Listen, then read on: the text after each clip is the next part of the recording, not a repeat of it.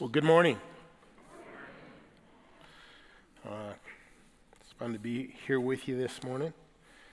Um, uh, Larry gave me a date to preach, and it was today. And uh, we were preaching on the parables, and the parable I got assigned was great, but I decided that there was another parable I really wanted to preach. I'm getting old enough that I kind of do what I want anymore. So, so I asked Larry if I could switch, and he said, yeah. So, uh, so I'm going to preach on a parable I wanted to. I don't know if that's good or bad. You can tell me later if it is. Uh, I want to know if I handed you a three by five card this morning and I asked you to write a, a word or a phrase that uh, captured the heart of Jesus' teaching, what he was about. Uh, that thing that was absolutely essential to him, without which uh, you'd miss him. I want to know what you'd write down. Really want you to think about that. Write it in your mind. What would that word or phrase, what would it be? You know, I think when you ask that question, probably the most common response you get is, well, Jesus was all about love. Well, that's not a bad response. I mean, the greatest commandment is love God, love people. But do you know in the Gospels he only talks about that two times? So maybe you'd write down, well, it's all about salvation, or faith, or forgiveness. And all those things are great, and Jesus mentions them, but that's not it. If you've been around Waterstone for very long, hopefully you know what the answer to this question is. I think the phrase that captures it is the kingdom of God. Gordon Fee, who is or was a New Testament professor at Regent, uh, would begin his class on the New Testament with this statement. He would get up and he would say, If you miss the kingdom, you miss everything. And just for emphasis, he would say it again and again and again, and a total of seven times. I guess that's the number of perfection, but he wanted people to get it. I've listened to Fee's teaching on the kingdom, and he is very clear. If you miss the kingdom of God, you miss Jesus altogether. Because the reality is, Jesus was all about the kingdom. And my goal today is to convince you that Dr. Fee was right. We've been going through a series on the parables. Most of the parables are out of Matthew for this series. You know, the parables were a primary way uh, of Jesus teaching, and, and, almost all the parables have to do with this notion of kingdom. Uh, that's the focus. And this morning, we're going to look at what is probably the shortest parable that Jesus gives, but I would argue that perhaps it's maybe one of the most important. It is found at the end of Matthew 13. Jesus has just given a, a, series of parables, and at the end, he's going to ask this key question to engage his disciples, and then he's going to give this really short parable. And both have to do with their understanding of the kingdom. The question is this Matthew 13 51. Have you understood all these things? What's the things he's talking about? The parables that he's just taught, all of them having to do with the kingdom. Do you, do you understand what I'm saying about the kingdom? And that's a fair question, right? Because how Jesus was explaining the kingdom to them is very different than they understood it. The Jews had an expectation that the Messiah, this king, was going to come and set up shop in a very physical way. The kingdom was going to come in its totality, and as a result, the Romans, who were an occupying force at that time, would be kicked out of Jerusalem, the oppression would end, shalom would come in a very real, physical, manifested way in a political way, in a violent way. And Jesus says, No, that's not how it's coming. It's different than what you expect. So he says, Ask them, you, are, are, are, you beginning to understand what I'm trying to teach you? That the, this kingdom is very different than what you expected. And the disciples' response, yeah, we get it. they don't. Uh, you read the rest of the book of Matthew, and that becomes pretty evident. They understand some of it, they don't understand all of it. it, it it's a, a, little challenging to get. But he goes on, and, and he says this. He says, He said to them, Therefore, every teacher, and the word there is really scribe, and a scribe was an expert in the law in the Old Testament. They were the, the theological biblical scholars of the day. They were the people who were supposed to understand God the best. They were the people you would go ask a question to. He says, every, for every teacher, scribe of the law, who has become a disciple in the kingdom of heaven. Now, kingdom of heaven is equivalent to kingdom of God. Matthew just uses heaven as a substitute word, uh, um, but it's the same concept. He says, every teacher of the law who's become a disciple or a learner about the kingdom. In other words, Jesus is saying, hey guys, that's you. You guys now are the scribes. You're the experts because I've been discipling you, teaching you about this, this notion of the kingdom. Uh, um, you're supposed to get it. By, by the way, that expectation of understanding the kingdom wasn't just for them, it's also for us. If we're followers of Jesus, we should have a very rich and deep understanding of the kingdom of God. And if we don't, we're missing out. Okay, and here's why Jesus tells us. He gives them this little parable. Um, everyone who, who ha- has been discipled in the kingdom of heaven is like the owner of a house who brings out of his storeroom new treasures as well as old. That's the whole parable. And you go, uh, what? What? What? Old, new? I, I don't get it. It's a little bit cryptic. It's, it's really not that cryptic. He, he's making a point that understanding the kingdom is what ties everything together. Uh, um, all that has happened before Jesus, that's the old treasure, that's everything in the Old Testament, the beginning of the story. That's the old treasure. And what is happening now with Jesus, that's the new treasure. In other words, he's saying it's, it's this understanding of the kingdom of God that is the, the unifying theme. Put it this way the kingdom is the key framework that ties the whole grand story, the story of the Bible, the story of what God is doing in the world. It ties that whole story together. Now, get it. Uh, Jesus is saying that the kingdom is not a secondary issue or a, a, a, a, detail of theology. He's saying it's absolutely foundational uh, because that understanding the kingdom is what helps us make sense of everything. David Mains was a pastor years ago. When I first got into ministry, he had a, a, a radio program called The Chapel of the Air. And early on, he did a series on the kingdom of God on his radio show. And he said something that has stuck with me now almost 40 years. He said, When you read the Bible, you have to put on kingdom glasses. You know how you'll, you'll take some glasses that are tinted, maybe yellow or blue, and, and that tint colors everything? That's what he's getting at. He says, You have to put on kingdom glasses. Because when you put on kingdom glasses, then you see the t- tint of the, the kingdom in everything. Kingdom glasses colors it all. In fact, he put at the front of his Bible, I am reading about the greatest of all kings.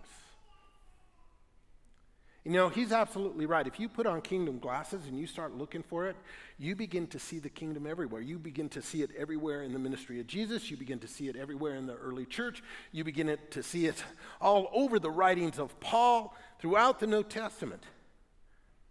I mean, Jesus, uh, he talked about it all the t- time. The kingdom of God was the heart of his stump speech, right?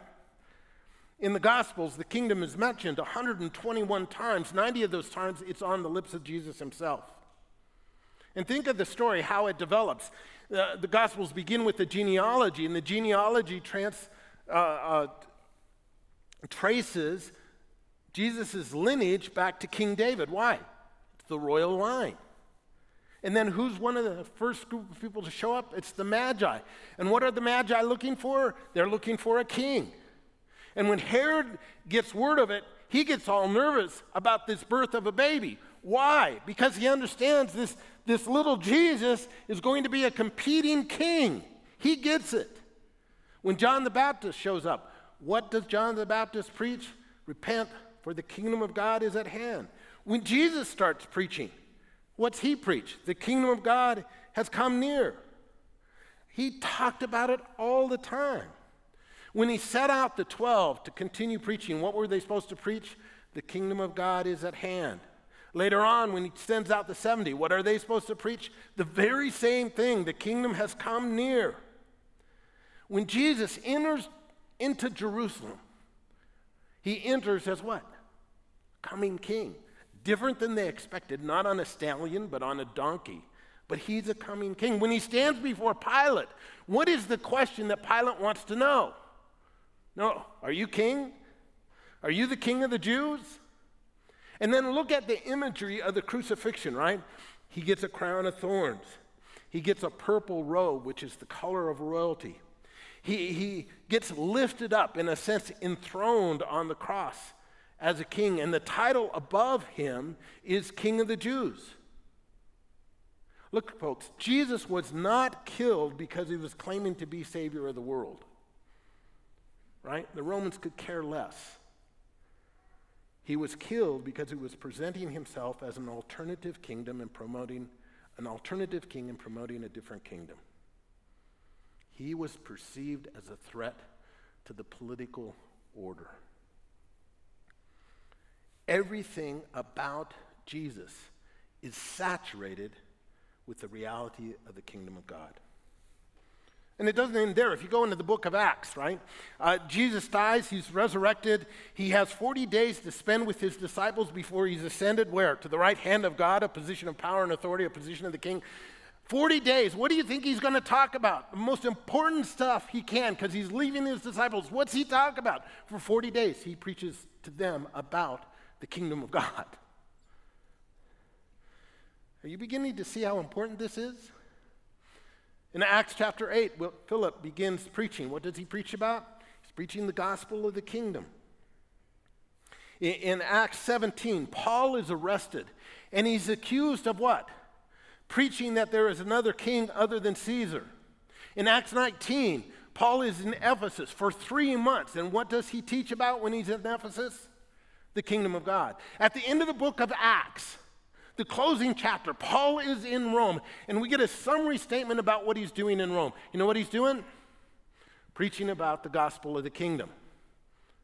I mean, it's everywhere. You put on kingdom glasses, and you cannot miss it. The rest of the New Testament is saturated with kingdom and royal language Messiah, ruler, governor, crown, sovereign, scepter, glory, majesty. The notion that every knee shall bow, that Jesus is at the right hand of God, that all things are under his feet, that God has highly exalted him above all rulers and authority and power and dominion. And in the book of Revelation, he is referred to as the King of Kings and the Lord of Lords. Put on kingdom glasses, and you see the kingdom almost on every page. Which should make us ask a question Why do we miss it? For the first seven years of my Christian life, I never heard a message on the kingdom of God. And I had no idea of what it was. If the kingdom was that important to Jesus and that dominated all his teaching and dominates the whole of the New Testament, don't you think we should be talking about it all the time? Don't you think it would be absolutely essential to our faith and our theology and the way we live? How have we missed it? Quite honestly, Most Christians I meet have no, no real understanding of what the kingdom is. We use the word in terms of a cliche. But if you ask them to define the kingdom for me, it's all over the place. That's not their fault. That's our fault. I'm talking about preachers and teachers because we haven't taught it. Let me give you a couple reasons, just two, why I think we missed it. One, we're Americans, right? Kings aren't part of our culture. We don't like kings. We don't like sovereign authority, you know, people who can tell us what to do. We are a nation born out of revolution against a king. So, why would we want to be part of a religion that puts the king at the very center of it? We're too independent and individualistic for that. So, when it comes to our faith, and this is the second reason we miss it, we frame most of our thinking about our faith around the notion of personal salvation, not the notion of a king and a kingdom. And I think we miss it. So, in the rest of this message, I want to do two things. One, I want to talk a little bit about what the kingdom is. If you have been around Waterstone for a while, hopefully you have a good understanding. We, we talk about the kingdom a lot around here. And the second thing I want to do is talk about the implications of a kingdom framework. In other words, if we actually do put on kingdom glasses and see all of life and all of faith through that framework, how does it affect how we live? How does it uh, uh, affect our walk with Jesus? Important questions. So, what is the kingdom? Well, when we think of the word kingdom, we think of a place or a realm. We, we have this notion of a throne and a castle, you know, and a king sitting on it. Um, but the kingdom, the word basileia, which is the Greek word for kingdom, isn't really talking so much about a place. The word is descriptive of an action. The kingdom means to rule or to reign or to exercise authority. At its very heart, the kingdom is the rule and the reign of God. Now, it's really interesting when you go into the New Testament and the Gospels, Jesus never defines the kingdom. And part of the reason he doesn't is the people listening to him had a pretty good understanding of what kingdom was and what kingdom meant because they lived under Caesar's kingdom, right? Caesar's rule and reign, and it was oppressive.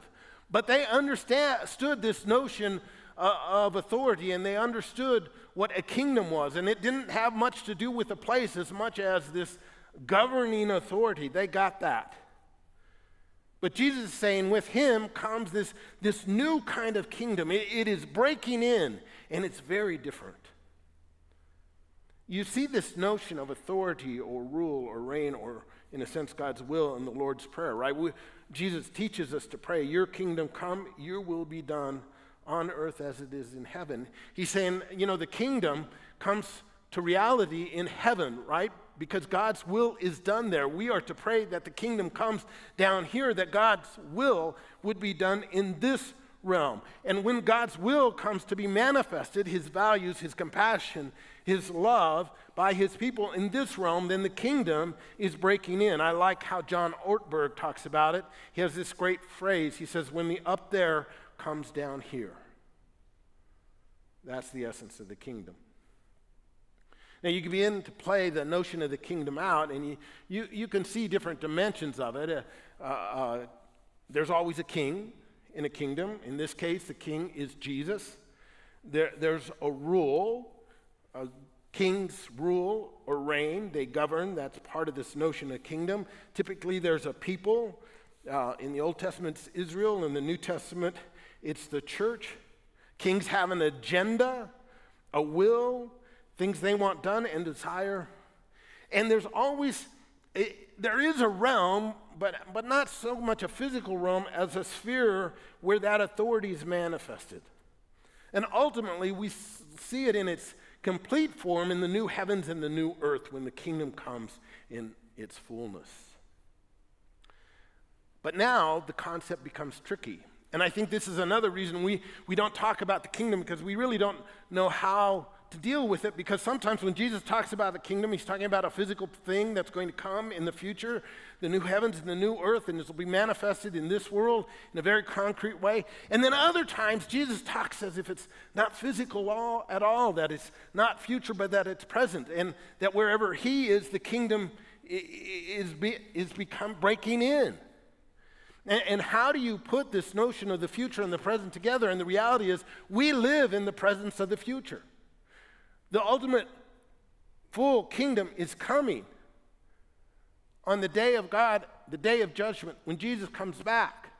The kingdom will come in its fullness. But right now, because Jesus is broken in to this world and he has followers who give him allegiance, the kingdom is breaking in now. It's like when you're in a completely dark room and you open the door to the outside and the light just floods in. That's what's happening. The kingdom hasn't come in its fullness, but it's here.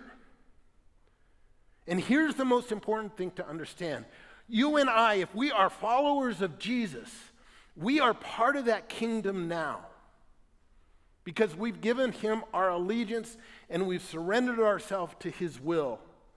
So now we are participants and in a sense ambassadors for the kingdom of God. Colossians 1:13 puts it this way: For he has rescued us from the dominion or the kingdom of darkness and brought us into the kingdom of the Son he loves, in whom we have redemption, the forgiveness of sins. That's a critical concept to understand. You and I are now part of his kingdom and are to live out his agenda in this world as kingdom people. Our allegiance has changed. We now give our allegiance to King Jesus. Okay. So, if that's what the kingdom is and we're part of it, then what difference does it make um, in our lives? If we put on kingdom glasses, what does it change? I'm going to give you three things this morning. And we could spend a couple days talking about this because it, it, it it's, colors everything. But the first thing, when you put on kingdom glasses, you begin to understand uh, um, that we are part of this grand story, and the kingdom shapes that story and begins to shape the gospel. You know, when I uh, first became a Christian, the gospel or the good news that I was taught was pretty simple. I was a sinner. Jesus came to the earth to die for my sin. He was resurrected. And if I invited him into my heart, I would be forgiven. And then when I die, I would get to go to heaven. And I was told that Jesus was my personal Lord and Savior. And that meant that my agenda in life was personal growth, read my Bible, go to church, become mature, which meant overcoming, you know, personal moral sins, give money. And then the primary mandate was to evangelize, to tell other people about Jesus so they could invite him into their heart as well. And if you wanted to, to live a really significant life, you had to be involved in ministry. Either be, become a pastor, or if you were really, really, really, really committed, become a missionary. Amen. Because nothing else would last. People and the Bible and everything else, uh, people in the Bible w- would go into eternity, but everything else would be destroyed and burned up. Now, that's not necessarily wrong. There's a lot of good things in that. There are places where I disagree with what I've just told you. But it is very incomplete. It's a very small story. And, and, when I was taught that gospel, no one ever told me about the kingdom. No one ever told me that Jesus was the cosmic king and that there was this larger agenda that he had for the world. No one ever mentioned the fact that Jesus was part of this grand story that began with creation and ended with the new heavens and new earth. I mean, I, I was left with the uh, impression that really this Christianity thing was just simply about me and Jesus.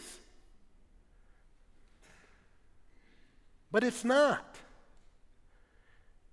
It is about that, but it's also and primarily about so much more. Folks, we are part of this grand story, right? It begins with creation. God creates the world and He creates humans, and we're created to co rule this world with Him, to be co rulers in His kingdom. And what happens? There's a rebellion. Uh, humanity decides, no, we don't, we don't want to rule under you or with you. We want, want to rule on our own. And there's this thing called the fall. Sin enters in, and it affects everything in this kingdom. It, it becomes a rival kingdom, a rebellious kingdom and everything is impacted. But God is gracious, so He begins this, this process of redemption. It begins by Him calling Abraham. He's trying to win back His kingdom. And then it goes through the kings and Israel and the prophets. And then it comes to, to fruition when, when Jesus comes on the scene. And why is Jesus here? Jesus did not come simply to die for you.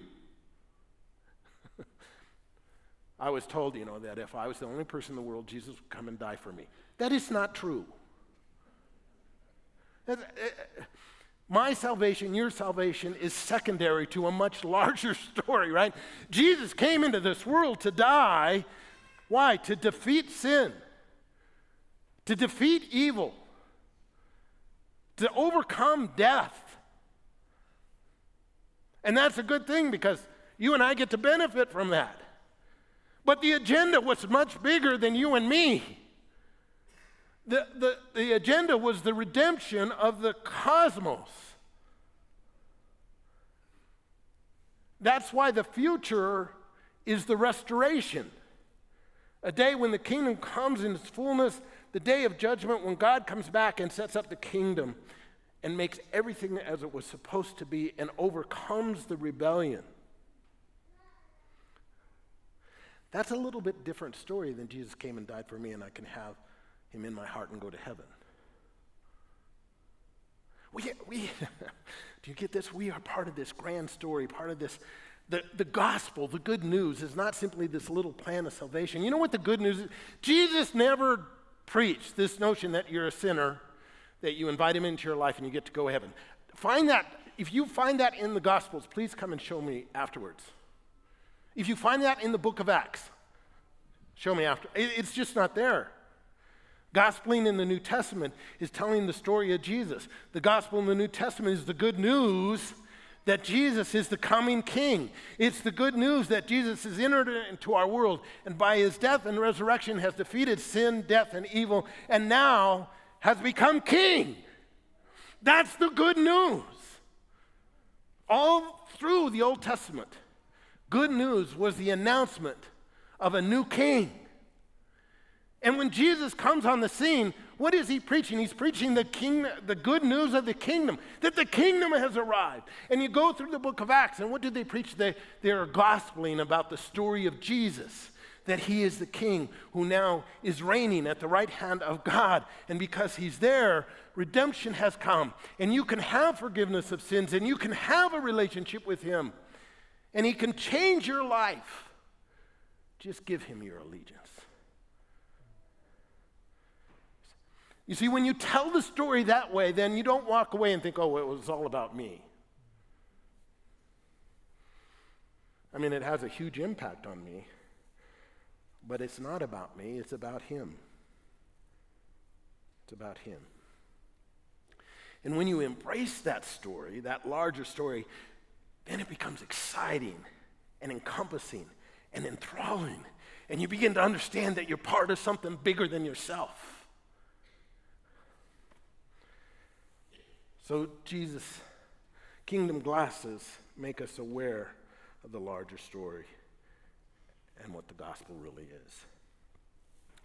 The second thing kingdom glasses do is they reshape our view of Jesus. You know, we all have a framework through which we see Jesus that, that shapes and forms our relationship with Him. And it's probably multidimensional. I mean, we see Jesus in very different ways at different times in our lives. We may see Him as our teacher, our friend, our shepherd, our healer, our guide, our Lord, our Savior. In the evangelical world, the primary framework for Jesus is to see Him as my personal Lord and Savior, which is not bad. He is my Savior and He is my Master. But that's very individualistic and it can be very private and very self focused on my forgiveness and my relationship and my personal benefit. But that's how we've kind of shaped the gospel, right? The plan of salvation that we, we tell people because we, we want to make it attractive and, and we want to talk about the personal benefit. Because, in a sense, what we're trying to do is sell it so that people will make decisions. And it gives this sense that God is very personal and intimate, which is awesome. But there's a problem with it. It's not really how the New Testament presents Jesus. Just not. Do you know Jesus is never called your personal Savior? Not once anywhere in the New Testament.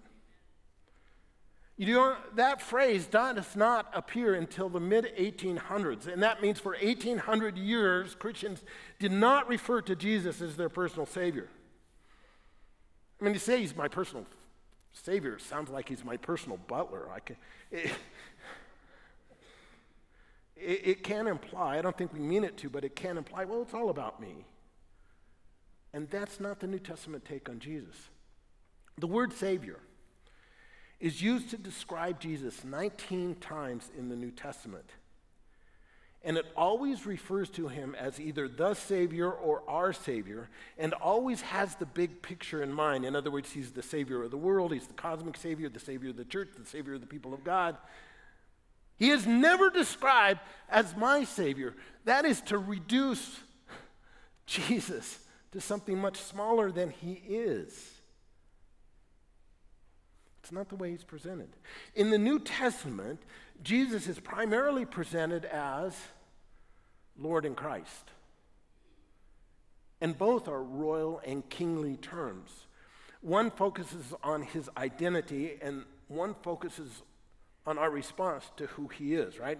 Christ, when we say Jesus Christ, Christ is not his last name, we told you that, but it is a title given to him. It is equivalent to Messiah in the Old Testament. And Messiah and Christ both mean anointed, and the people who were anointed were kings. The expectation of the coming Messiah was the expectation of a coming king. And Jesus is the king who has come. Now get this Christ is used of Jesus 529 times. Every time we say Jesus Christ, you know what we're saying? Jesus is king. How do we miss it? How do we miss the king and the kingdom? I mean, when we, when we call ourselves Christians, right? Uh, Christian was a title given to followers of Jesus in Acts chapter 11, verse 26, for the first time. Christian is the title Christ, which means king or anointed one, and it's linked to an adjectival ending borrowed from Latin.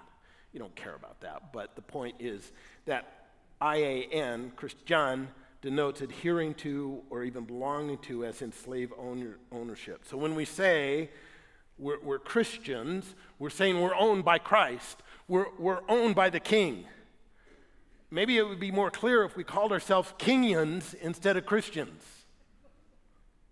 Because that's what we're saying. Jesus is our King. And then you have the word Lord.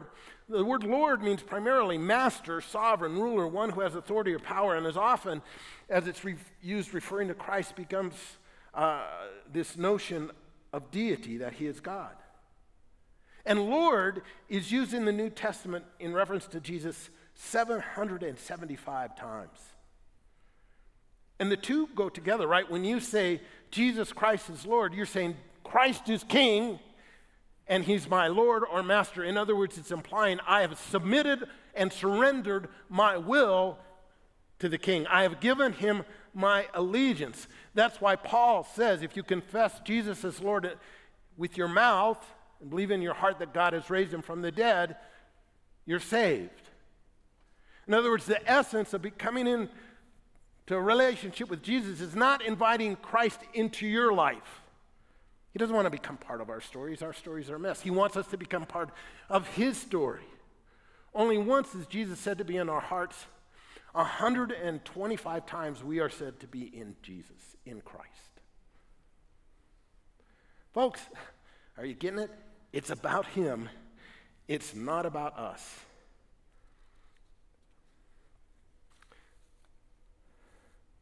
Jesus is my Savior, but more than that, He is my King. And Saviors and Kings are very different. When I see Jesus simply as my Savior, it makes it all about me, what He has done for me. To see Him as King makes it all about Him and in what He wants me to do out of loyalty to Him. A king demands an ongoing commitment and an ongoing relationship. A savior, well, that can be a one time encounter. A king demands your whole life for a whole lifetime. A king has an agenda and a will. And when you serve a king, you live under his authority. He has the right to your life. He wants your loyalty and allegiance and obedience. He wants everything. A savior just wants a nice thank you. That's that's not what Jesus wants. I was talking to a friend uh, two days ago, and we were talking about this notion of kingdom, and she said to me, You know, every time I pray now, I imagine myself curtsying before God. And I thought, Why would you do that? Well, well, he's my king, right? He's my majesty. And I thought, oh, you get it. He's our majesty. And First Peter, that's how he's referred to. Now, don't get me wrong. Jesus can be your Savior and your friend and your counselor and your guide and your shepherd. But He will not be any of those unless He is your King. Kingdom glasses change how you see the agenda. See, changes how you see the large story, changes how you see Jesus, and lastly, changes how you see our agenda in life. I was taught, as I said, that the agenda in the Christian life was personal growth and evangelism, and not much else mattered. In fact, I, I, was told you don't, you don't worry about social issues, you don't care much about the poor, you don't care much about where the world goes, because in the end it's going to be destroyed. They, didn't, they, they had this notion. They didn't understand that there's a restoration, not simply a destruction, that this world has a continuity with the next. So it didn't matter and that was just bad theology. The agenda for us is so much more than simply personal growth and evangelism. Jesus gets to it in Matthew chapter 6, right? Verse 31, he says, So don't worry, saying, What shall we eat, or what shall we drink, or what shall we wear? For the pagans run after these things, and your heavenly Father knows that you need them. In other words, he's saying, Don't be like the pagans. They run after personal security, they run after personal safety. They worry totally about their, their, their survival. That's their focus. Don't be like them. You're, you, serve a king who knows you need all that stuff. You, that doesn't need to be your focus. Instead, seek first his kingdom. And that's an ongoing command. Be seeking first his kingdom and his righteousness. In other words, his rule and reign, and that word righteousness can be translated as his justice. He's giving us an agenda to change the world. We are to seek his kingdom first in our own life so that he has authority over everything we do, over our relationships, over our money, over our sexuality, over our careers. We, we do all that in service to him as king. But then he wants us to go and infiltrate the world, become light in the darkness and salt that make a difference. And we're not doing it out of use of power or coercion or political control. We're doing it out of compassion and love, like He changed the world through sacrificial love. And that's the agenda. Do you know what that means, folks? It means we have a decision to make. We can either live small or we can live large. In other words, we can live small. We can make life all about us, our personal security, our personal safety, uh, about maintaining our privilege, our happiness, our success, our peace, our fulfillment. And we can hide away, separate from the world, you know, get a nice home, a nice car, a nice career, and we can, we can make Jesus a nice add on to all that and hope we get eternal life in heaven to boot. That's living small. That's living like the pagans. The alternative is to live large. We can make life all about the King, all about King Jesus and his kingdom.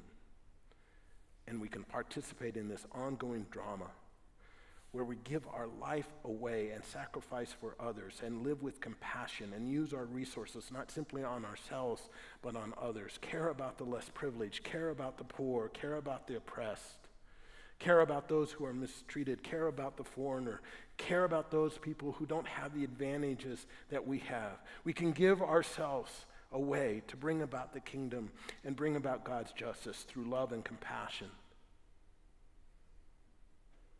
And that's living large. And that can be our focus because we have a king who will take care of all the rest. We can't be sucked in. We, we, we can't miss the kingdom because it is to be the agenda for our lives as we serve the king. My prayer for you is that you would put on kingdom glasses, that everything you see would be tinted by the kingdom and the king, and that you would live large. Let's pray. Father, you give us the privilege of being part of your story, which is huge, of living lives full of significance and meaning because they're given to you as King. Father, help us have the courage and the commitment and the loyalty to live that way. For King and Kingdom, we pray in Christ's name. Amen.